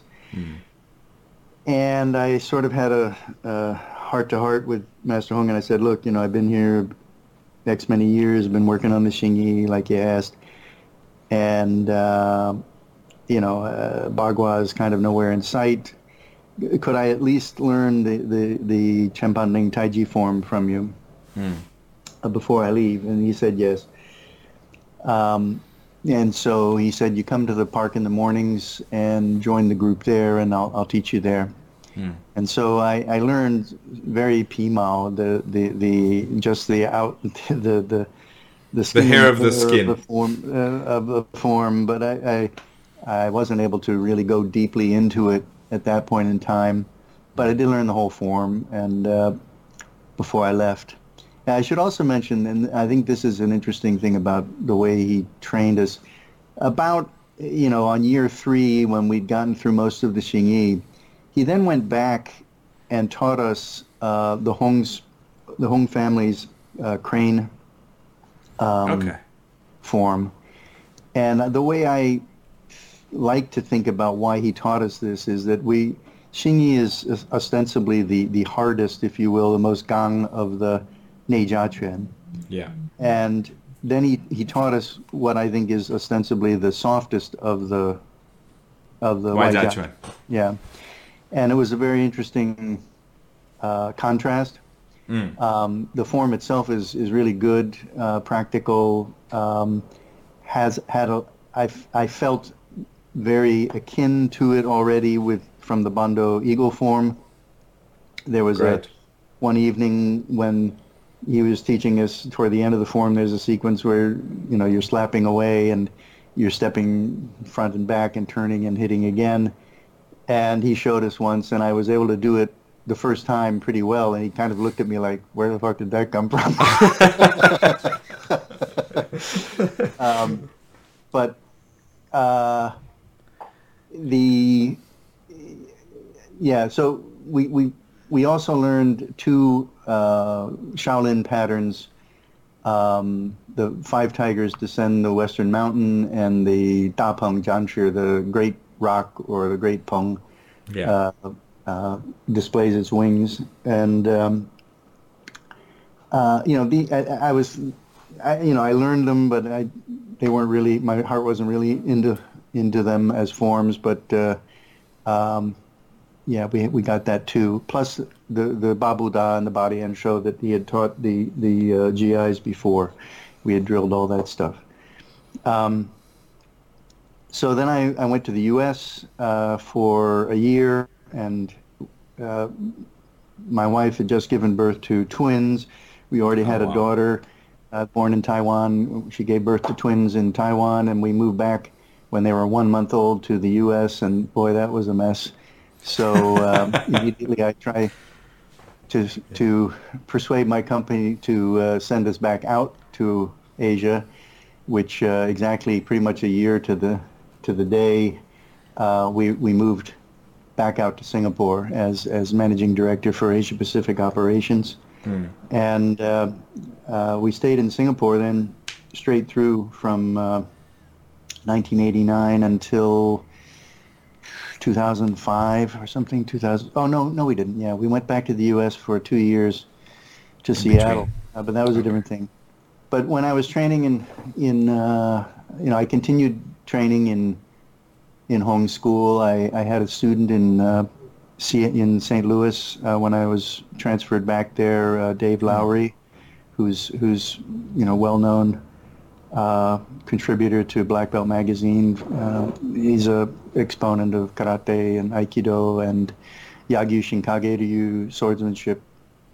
Right. And uh, um, so I, he worked out with me on, on first the things that Master Gao had, had taught me, and then um, we we went through uh, uh, Hong's uh, Xing Yi.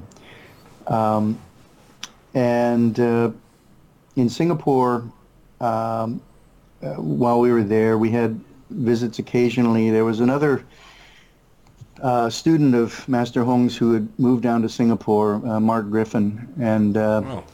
He invited uh, Luo Dexiu to come down on occasion. Hmm. And on one of these times, uh, had uh, recommended that I try to find a teacher named Fu Shuyun, and uh, a, a, a woman who had graduated from the Nanjing Guoshu Academy. Mm-hmm. And I went downtown to this bookstore in Singapore that uh, only sold martial arts books, and I talked to the owner there because he, he was connected to everybody. And uh, I, you know, I said, you know, where can I find this Fu Shui? And he asked around, and he said, well, she's gone, but uh, you know, there's this other lady who was her contemporary at the at the Nanjing Guoshu Academy, and, and you can go train with her. So that was how I learned about uh, Hu Shuyu, uh, sorry, uh, Hu Yinghua, and also known as Hu Yunhua, uh, who had gone to the uh, Nanjing Guoshu Academy, graduated from it in the 1920s, and had been a s- direct student of Sun Lutang in the Okay. Tai Chi form. Uh, there was a period around 1930, year or two before he died, when he took uh, uh, he matriculated a class of of women uh, Tai Chi students, Oh. and uh, um, she and and Fu Shuyun were were contemporaries, uh, and Fu Shuyun you can you can find out some articles about her. Uh, she was more widely publicized than than Hu Yinghua, but um, um, she was sent with that demonstration team to the Berlin Olympics Okay. um, where China sent a a, uh, a Guoshu demonstration team, Right. Right. and at the same time, uh, Hu Yinghua, uh, I guess she drew the short straw, and she was sent to Singapore to Southeast Asia for demonstration team, and uh, both of them were then impacted when the Japanese uh, attacked Nanjing in 1936, and uh, their lives were, you know, were sort of disrupted by that. I think Fu Shuyun probably went back to China, but Hu Yunhua remained in Singapore. Uh, so when I knew her, she was in her 80s and uh, still moved very well, was still teaching uh, Xingyi, uh, Bagua, Taiji, and uh, a form from the 1920s called um, uh, it was called Shin Taiji. It was also known as Bagua Taiji. Okay. I never I never learned the form, but it's quite a quite a physically demanding uh, Taiji system. Yeah. Mm. Um, so I, I trained primarily with her in in in uh, Sun Taiji, and uh, I really like that form, and it's still my my go-to Taiji form. Uh, I like it because it embodies elements of Xingyi and Bagua, and I yes, can it does. continue Yes. to explore, you know, that as I understand both of those systems more. Um, and uh, you know, she said that uh, she had also studied Chen style and Yang style, but for her, in her, as she got older, the Sun system was much more practical to continue doing every day. Uh, much easier on the legs, um, and knees and so forth. Yeah, it's it's it's also more mobile. Actually, I mean, I think sometimes it's referred to as huobujia, which means moving yeah. or lively step frame. Yeah, um, yeah. So that, that's quite nice. Yeah, and I think that's a uh, you know a combative element of it. Uh, yeah. Uh, you don't go down into deep stances. There's no xiashe and things like that. Uh, right. Um, I, I, did meet up with with uh, Sun Jianyun on two occasions in in Beijing, mm. um, and uh, yeah, I mean, it, her her comments were were, were helpful uh, to to okay. continue improving. But I never trained with her per se. Never met with her group. Right, right. Would you you? I see that we, when you were studying in Singapore, you you studied also some Sancai Jian with her, and um, and of course Xingyi and etc. How did that compare to your previous learning of Sancai Jian that you had learned with um, with your Gao Fangxian that, that teacher Gao Fangxian? I think it was it was very very similar mm. um, because it was a a Guoshu Federation sort of approved and stamped form. It was a it was something that was part of the curriculum. Yes, it was. And so yeah. there was some standardization across transmission uh, mm. of that. Um, and the Xingyi was was different from from Hong Yixiang's Xingyi, and mm. uh, um, I, I, I, you know, I just prefer perhaps because it is different and distinct the the, the Hong uh, the you know the Zhang Junfeng Hong Yixiang sort of expression expression of it. Yeah, I mean, yeah. Uh, clearly, the Xingyi we do has been influenced by the overlap with Baguazhang. And when I went to Beijing uh, around 19, I mean, I started going to China for business in 1983, hmm. and uh, sometime around 1984 or 85, I was visited a park in the morning and. Uh, saw a guy doing Xingyi and watched him, and he struck up a conversation. And uh, his, his, name was Niu, uh, Niu Laoshi. And mm. um, he asked me to do my Xingyi, and I did it. And his first comment was he looked with me, at me with his eyes, his head sort of askance, and he says, hmm, Bagua Xingyi. um, and that's fine. Yeah. Yeah, uh, yeah, yeah. Yep. Guilty, but um, you know, there's a reason for what we do, and uh, yeah, but um, uh, well, you know, the Xingyi, the the Sancai Jian, um, actually is a Xingyi form. Uh, is it? I, I thought yeah. it was a Wudang. I thought it was a Wudang uh, sword form. The Sancai is also the same idea of Tiandi Ren, but you know, Santi Shi is also referred to in the past as Sancai Shi. Mm. Um, and my teacher actually wrote a, a, thing that he gave to me tracing how it got into the Guoshu Guan and through who, which was from a Xingyi background. Well, So, yeah, it's, it's actually quite interesting. And our version that I learned from my teacher has similarities, but it's also different. Of course, it's a partner form primarily, but you can practice it on its own. Um, but yeah, uh, it's it's similar, but I can see where it was standardized and then changed, and then it's kind of evolved into an individual practice. But yeah, from from what I've seen, it was drawn from a Xingyi uh, a Xingyi background. Hmm. So with with us, like with our Xingyi straight sword content, we learn the five elements. We learn the five elements linking. Then you start learning um, Sancai, and then you start doing Liu He Jian. So those are the core Jian practices within within my my my lineage is Xingyi, and it's all it's all considered. You know, that's the sequence.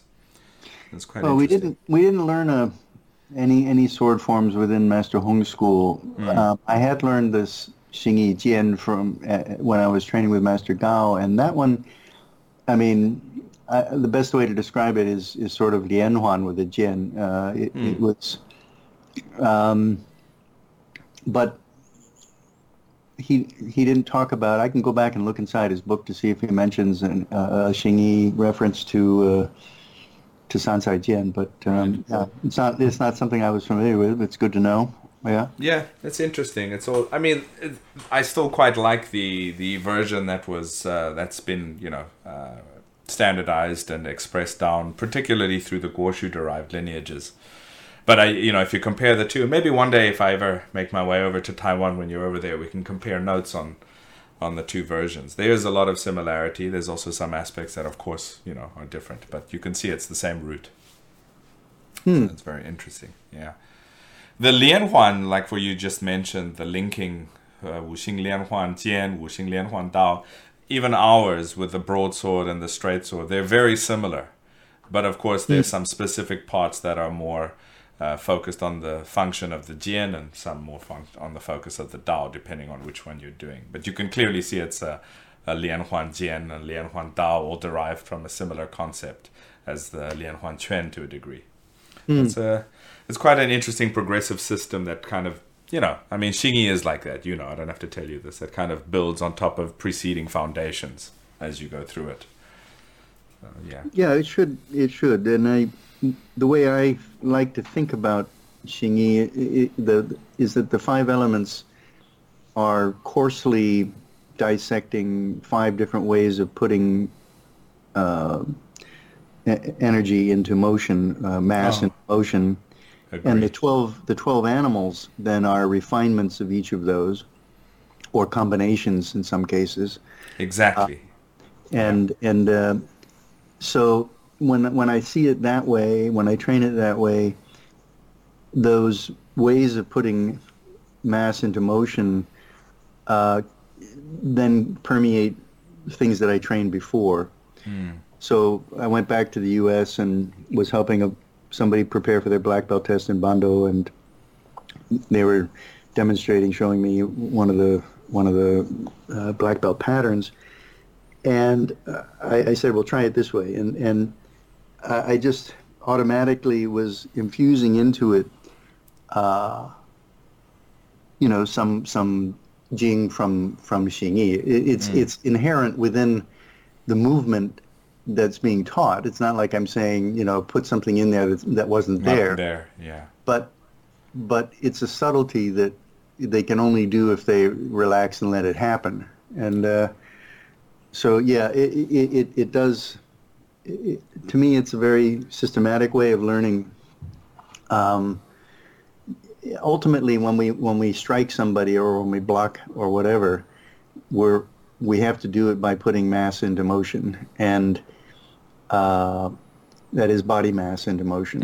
And if we're if our body is fighting that, if it's resisting it, or you know through tension or whatever, uh, or if we're only using a part of our body to do it, then we're shortchanging ourselves. Either way, we're not delivering full body power. And Yeah. but there's many ways of doing that. There's many ways of delivering full body power, and these the you know the the five elements coarsely dissect that, like like Kaihe we were talking about before, opening and closing or in Xing, in Pitran, rising and falling. For Bengquan, for us, it's it's uh, compression and expansion, Yeah. And so on. So uh, each one is is is is is unique, uh, a unique expression of, of how to deliver mass into into motion. Yeah, agreed. I mean, that's how we see it as well. That's how my teacher teaches it as well, and um, so that, it's very nice to hear there's some uh, similarities there.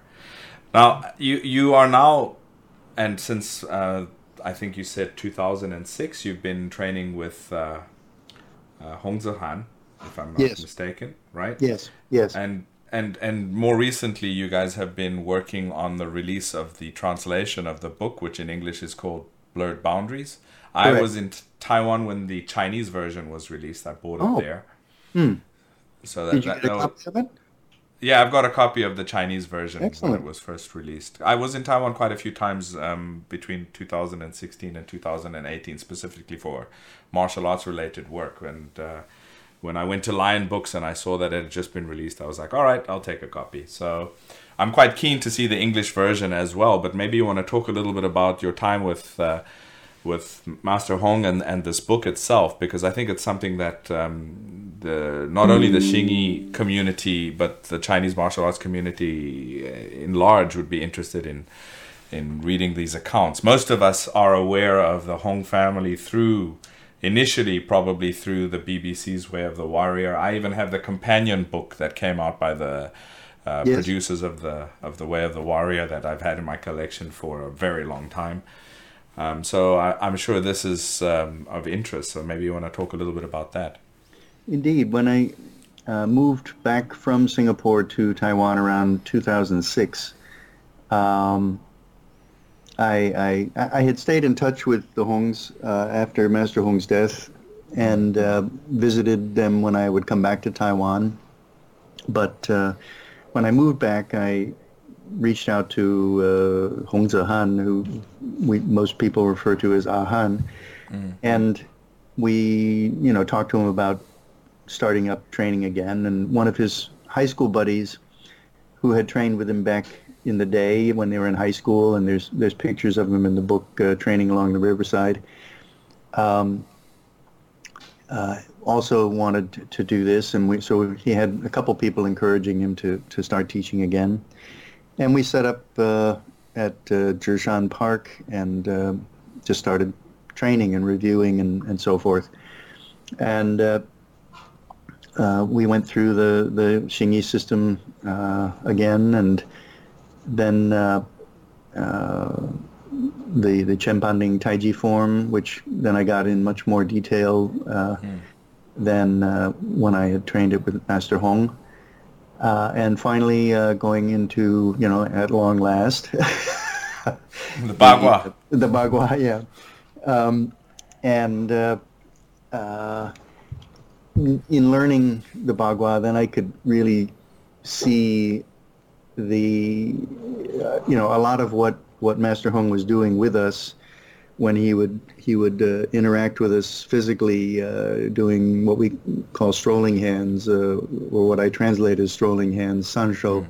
mm. which is not the is not sanda and it's not tuisho. It's it's uh, uh, a little more energetic, a little more open in terms of rules than than tuisho mm. but it's not full on sparring either.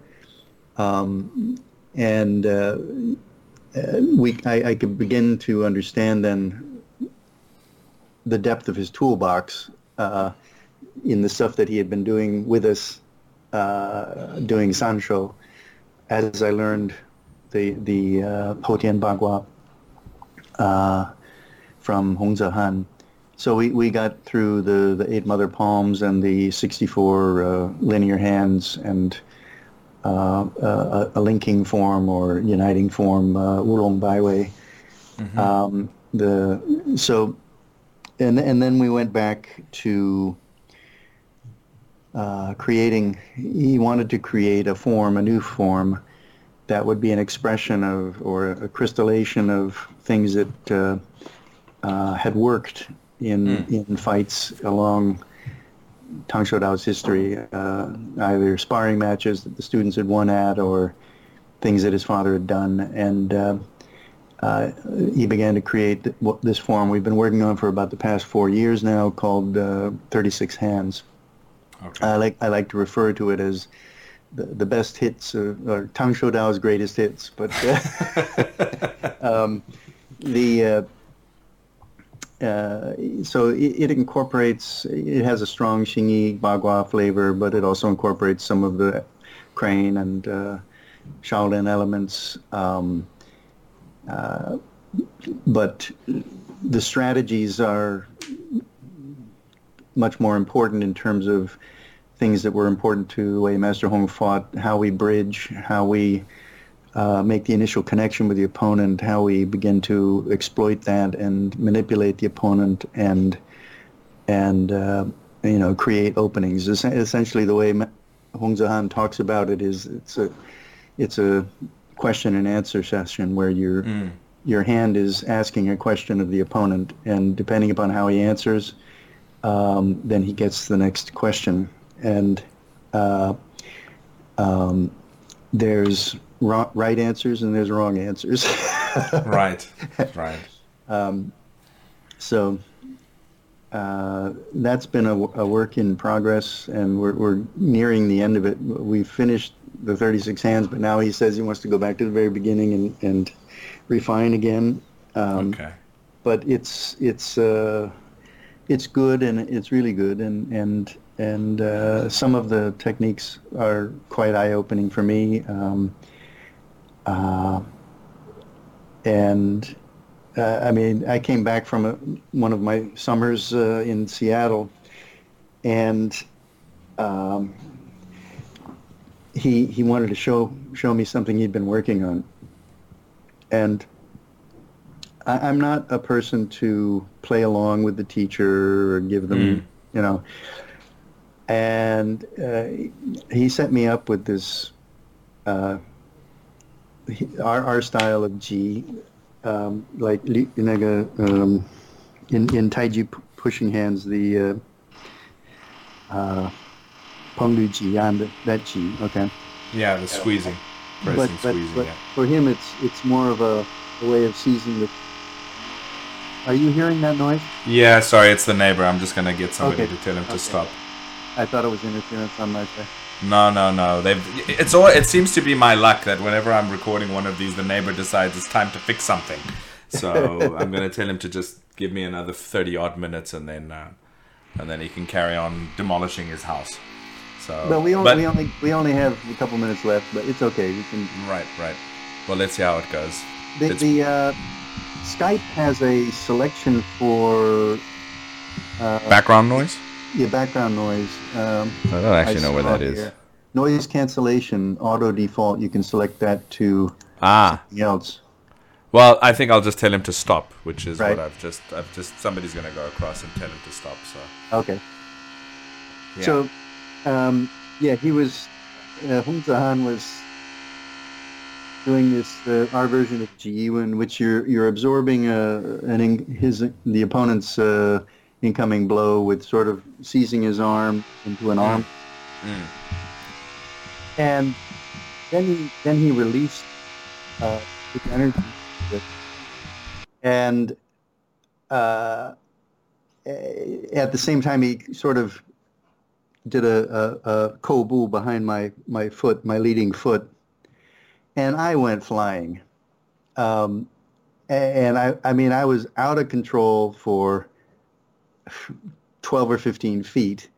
I really didn't want to fall because I, I had uh, uh, I had fallen on my left arm uh, a couple of years back in a motorcycle accident and, and had surgery on it, and I didn't want to fall on it again Right. and I hit I hit one of the uh, other students in the class. He was standing behind me some distance away. I hit him, and we both went down.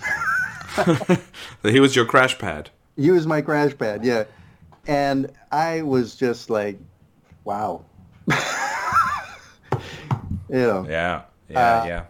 and, and, and you know you see it in videos and you say yeah the student is just you know playing it you know flying away for the teacher and making it look good and all this stuff man that wasn't what happened that time Yeah. When it works, it works, especially if it's done right. yeah So, yeah. For sure.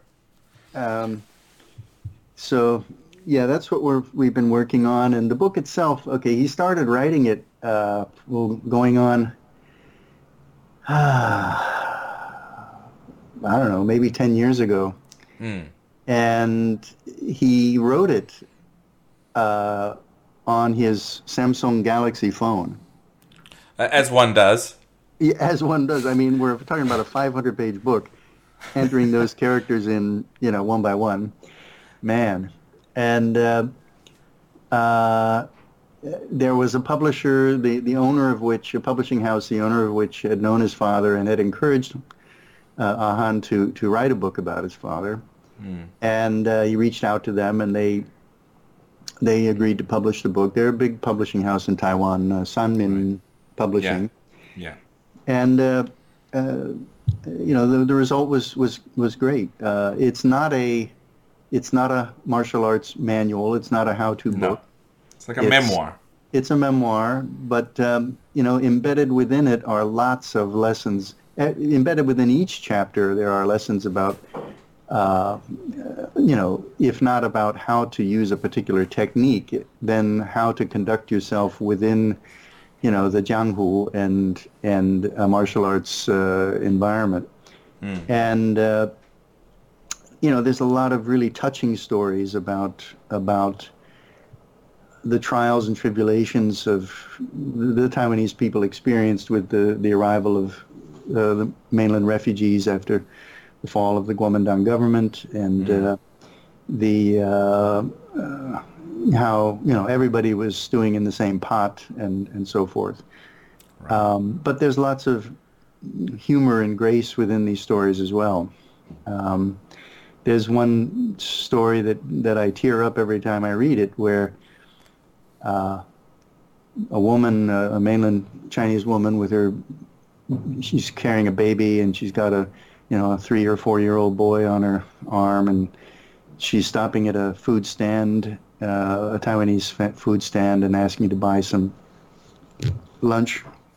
And the, the Taiwanese guy gets angry at her and uh, he, actually, the, the, the, the, owner of the stand is going to serve her, and then another Taiwanese comes up and starts berating the the uh, stall owner, you know, why are you serving these people? They're just here to, you know, make our lives miserable and they're terrible and so on and so forth. And the woman just backs down and says, okay, sorry, sorry, sorry, I don't want to buy anything. And she goes away. And uh, Master Hong had returned from Taichung by train and had bought a lunchbox uh, uh, on the train and was carrying it with him. And he sees this and he sort of follows the lady and blocks her path later on and says, uh, you know, don't let the little guy go hungry. Uh, you take this mm-hmm. lunchbox. And what te- makes me tear up is then he says, he's not a bad guy. He's hurting too. Wow. Right. Um, and yeah, things were tough. Um, yeah, yeah. But um, yeah, there's lots of stories about uh, um, uh, about Smith and about training the GIs and going to Japan and accepting challenges and uh, uh, later on, uh, uh, you know, training some foreign students and also uh, the Australians reaching out after after Xu Hongji had died and then reaching out to try to reconnect with with the mothership and so on. right. Um, and uh, uh, the book ended on a very sad note with mm. just with Master Hong's death. And I, after translating it, I, I said to Mahan, you know, this is a real downer. can can we uh, can we you know add some more chapters that are, that are sort of a bridge to you know a little more positive, a little more in depth about you know what the next generation is, and and he uh, had had been writing a, a, lot on Facebook and so forth, little vignettes. Mm. So some of those found their way into the book, and, and we added right. about ten chapters.